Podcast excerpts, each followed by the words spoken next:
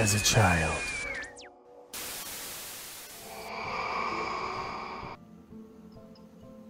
Greetings, Slimesters, and welcome to another Nightmares as a Child, where we dive deep into some of your 90s nostalgic nightmares to unearth some creepy tales to share with our audience. I'm your gackerific co host, Brett, and today I'm actually not going to be telling a tale because my good friend Jordy, who you've also seen on our bonus episode of Scarecrow Walks at Midnight versus Silent Servant, and also favorite Halloween commercials way back in season one, is joining us today for his nightmare that he would love to share with you today. And to give you a hint at what it was, it's based on Are You Afraid of the Dark, and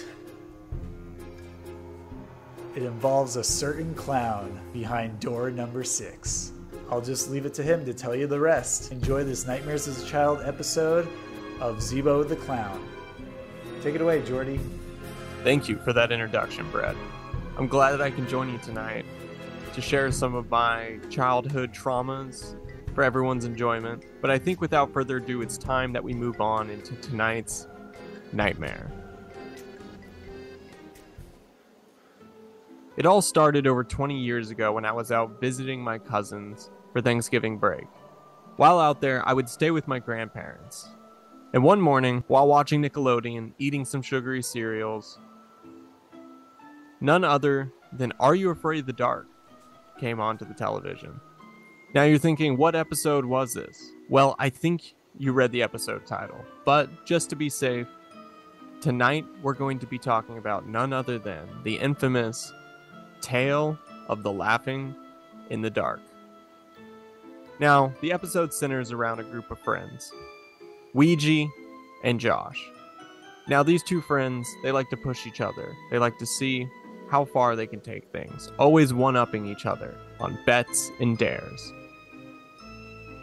But there's one line that they haven't crossed, and that's going into the infamous Funhouse.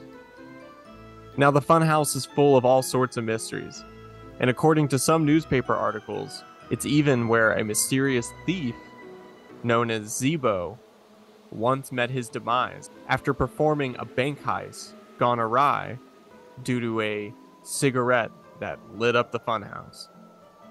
Now, what's the bet that they have for each other? Well, Ouija, I know, great name.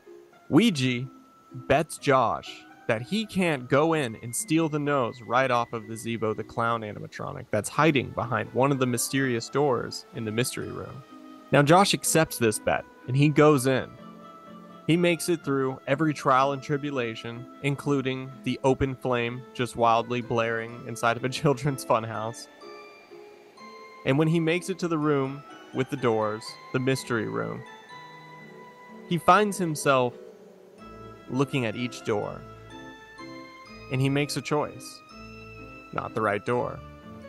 He makes the next choice. And he actually gets it. He gets the right door, but he's not content with just going through the funhouse. He's got to steal Zeebo's nose. So, determined, he turns around and he goes back in. Scanning the room, he gets an eerie feeling and he knows what door it is. So he goes forward, he grabs the handle, he opens it. And who is he met with? None other than Zeebo the Laughing Clown. Now, Josh, feeling like he has something to prove, he feels confident. He feels like he can stand up to Zeebo. But you can hear in his voice that he's not as confident as he seems. He reaches up, he grabs the nose. Nothing happens. He's done it. He runs out, he meets Ouija, and he proves that he can take the dare. And even though Josh won and he did the dare, Ouija, he's feeling uh uh about actually putting on the nose and going to school the next day, as per their agreement. Now, while Josh is rubbing it in Ouija's face, Ouija decides that he's going to throw the Zeebo now. And while Josh isn't looking, Ouija and his sister, they book it. They go inside. They're done. Now, Josh is looking for the nose. He's wandering around, and all of a sudden, he smells none other than cigar smoke. Wandering towards the corner he thinks it's coming from. Afraid of what he'll see on the other side, he slowly creeps up, and then he jumps around, ready to greet Zeebo on the other side. But Zeebo isn't there. And he finds Zeebo's nose, which is what he was looking for. But where was Zeebo? He could have sworn that he would find Zeebo on the other side. Well, maybe it's all in his head. So he turns around and heads back home. But the camera lingers and it slowly pans over to the next corner around the house. And what are we met with? We see a small cloud of smoke slowly wisping around the corner. So Josh heads home. He sees that his mom's gone out the night for some function, but she's left him some dinner. So he's reading through the note, he's looking at what to do, and he starts to set up dinner. But slowly, as the night progresses, he starts feeling more and more intimidated. He starts finding more and more signs that Zeebo might actually just be in his house. From a chocolate pudding Zeebo footprint to a casserole replaced completely with smoldering cigars. Josh is convinced that Zeebo is in the house, and as he's wandering the house, scared of what he'll find, all of a sudden he hears the phone ring. He runs over and picks it up. And who is he met with? Zeebo the Clown's horrible voice telling him to give it back. Give it back. Now Josh is terrified. He's convinced. He runs upstairs to his room. He jumps behind the bed. And as he's sitting there, he realizes that the door is unlocked. So he springs up, he runs towards the door, and just in time, he manages to lock the door shut. But then, all of a sudden, slowly underneath the door, a balloon starts to rise. A balloon that definitely marks that Zeebo is in his house, right on the other side of the door, ready to get him at any moment. Now, eventually, Josh is convinced he has to return the nose, and he does what he has to. Josh enters inside and he makes his way all the way back to the room full of doors, the mystery room, and he goes straight to the door that he knows Zeebo is behind. And he opens up the door, and there he is Zeebo, lifeless, still, not moving. But we know, Josh knows, everybody knows that this animatronic is alive. So Josh does what he has to. He takes the nose and he gives it back. And as a sign of good faith, he even gives him a box of his dad's cigars, which he just has easy access to, and I'm sure his dad won't mind missing. And with that, the episode's over.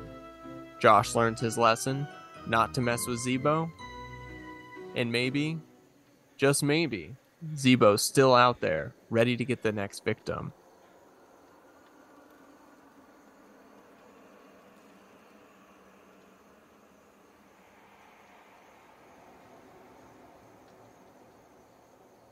Now, most people that watched the episode didn't find Zeebo the Clown that scary. They didn't really see the threat that he posed to children. Mind you, the majority of the episode, you never see Zeebo moving. You never see the animatronic get up and move around. His presence is felt. It's left behind through footprints or phone calls or sounds from the other side of the door or balloons rising from underneath the doors. But you never see the animatronic moving. And because of this, maybe people don't see him as scary. Well, for me, that was the scariest part. My mind would fill in the mysterious with something more terrifying. What did it look like when he moved? Was he fast? Was he slow? Did his mouth move when he talked? All of these thoughts would run through my head. Now, as I got older, I would remember this episode, and I would remember this clown. But for the life of me, I couldn't remember what it was from. I didn't remember it was from Are You Afraid of the Dark? And because of that, I was searching internet sites. I was looking Scary Clown, Scary Clown's children's show, trying to find it. And I looked through the options, and one by one, I was like, no, that's not it. No, that's not it. No, that's not it. And eventually, I came across Are You Afraid of the Dark? The Laughing in the Dark. So I took the episode, I popped it on, and within moments, I was met face to face with my greatest fears again. So you're probably all wondering, what was it about this episode that affected me so greatly?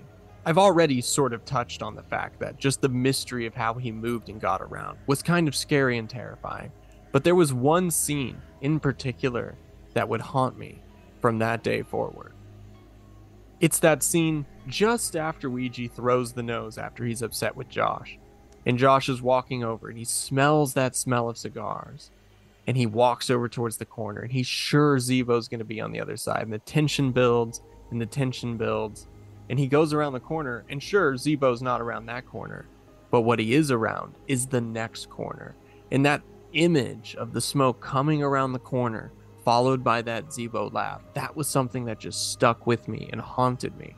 Just the idea that Zeebo could be around any corner. And what made it worse was the fact that it was daytime in the scene. So it didn't mean that, like a werewolf or a vampire, where it comes out at night, Zeebo would come for you day or night, morning or noon. You weren't safe from Zeebo until he got what he wanted. So as a child, I would be in the backyard playing around, and all of a sudden, I would look at the corner of my house, and I would be brought back to that scene. And I would think to myself, what if Zeebo was right around that corner? And it was this encroaching thought that it just got deeper and deeper into my mind. And I would stare intently at the corner, sure that I would see just a wisp of smoke coming around the corner, confirming my worst nightmares. And I guess this thought played in my head so frequently that eventually it manifested into nightmares that I would have regularly. In the nightmare, it would play out much like it did in real life, where I would be playing in the backyard or at a friend's house, and then all of a sudden, I would look at the corner of the house, and I would think the thought that I would think. I'd be brought back to that Are You Afraid of the Dark episode, and I would think, what if Zeebo was around the corner? And then, all of a sudden, I would be all alone. No one around, no friends, nobody. And I'd be looking at that corner, and then all of a sudden, just like my worst fears, a wisp of smoke coming around the corner. And that was it. I would hear the laugh. And at that point, I think it just scared me enough where that's always where I would wake up. Nothing would happen after that. But in my head, I would just imagine Zeebo would be right around the corner, pressed up against the wall, just ready to get me if I just walked a few steps too close to that corner. So for me, I was just terrified by this. I would wake up, I'd be terrified sitting in my bed, thankfully reassured that sure, I didn't have to deal with the clown, but just that image in my head that just stayed with me. And it kept staying with me for years and years. Now, eventually, like with all fears, I moved past this, and a more general fear of clowns overall that I had. But I have to say, until this day, Zeebo still remains one of the scariest clowns in fiction, if not the scariest clown in fiction, for me personally. So there you have it, folks. One of my childhood memories relived for your enjoyment here on the Splat Attack podcast. Once again, thank you, Brett and Alex, for having me on. And uh, I hope you all got to live through some of the fears that I had as a child. And maybe they brought out some for you. I guess I'm off to try to get myself some Z's now with those uh, horrible clown memories in my head. Thanks again, and I'll catch you Gackoids later. Nostalgia Utopia, signing off. Man, what a riveting tale. I, I really loved to hear what he had to say. Man, when he went near that like corner of his house, it it totally unlocked a memory for me that I forgot about when I first watched Laughing in the Dark. So I'm sure many of you slimesters out there can relate to it as well. Um, so, without further ado, you know we're gonna we're gonna close this meeting tonight at the Midnight Society campfire. But uh, just before we do, uh, let us know what are some of your scariest nightmares uh, from the 90s when you grew up. Let us know at splatattack2021 at gmail.com and we'll share it on a future uh, Nightmares as a Child episode. All you have to do is record yourself telling the tale, and we'll handle the rest. All right, guys, I declare this meeting of the Midnight Society closed. Pleasant dreams.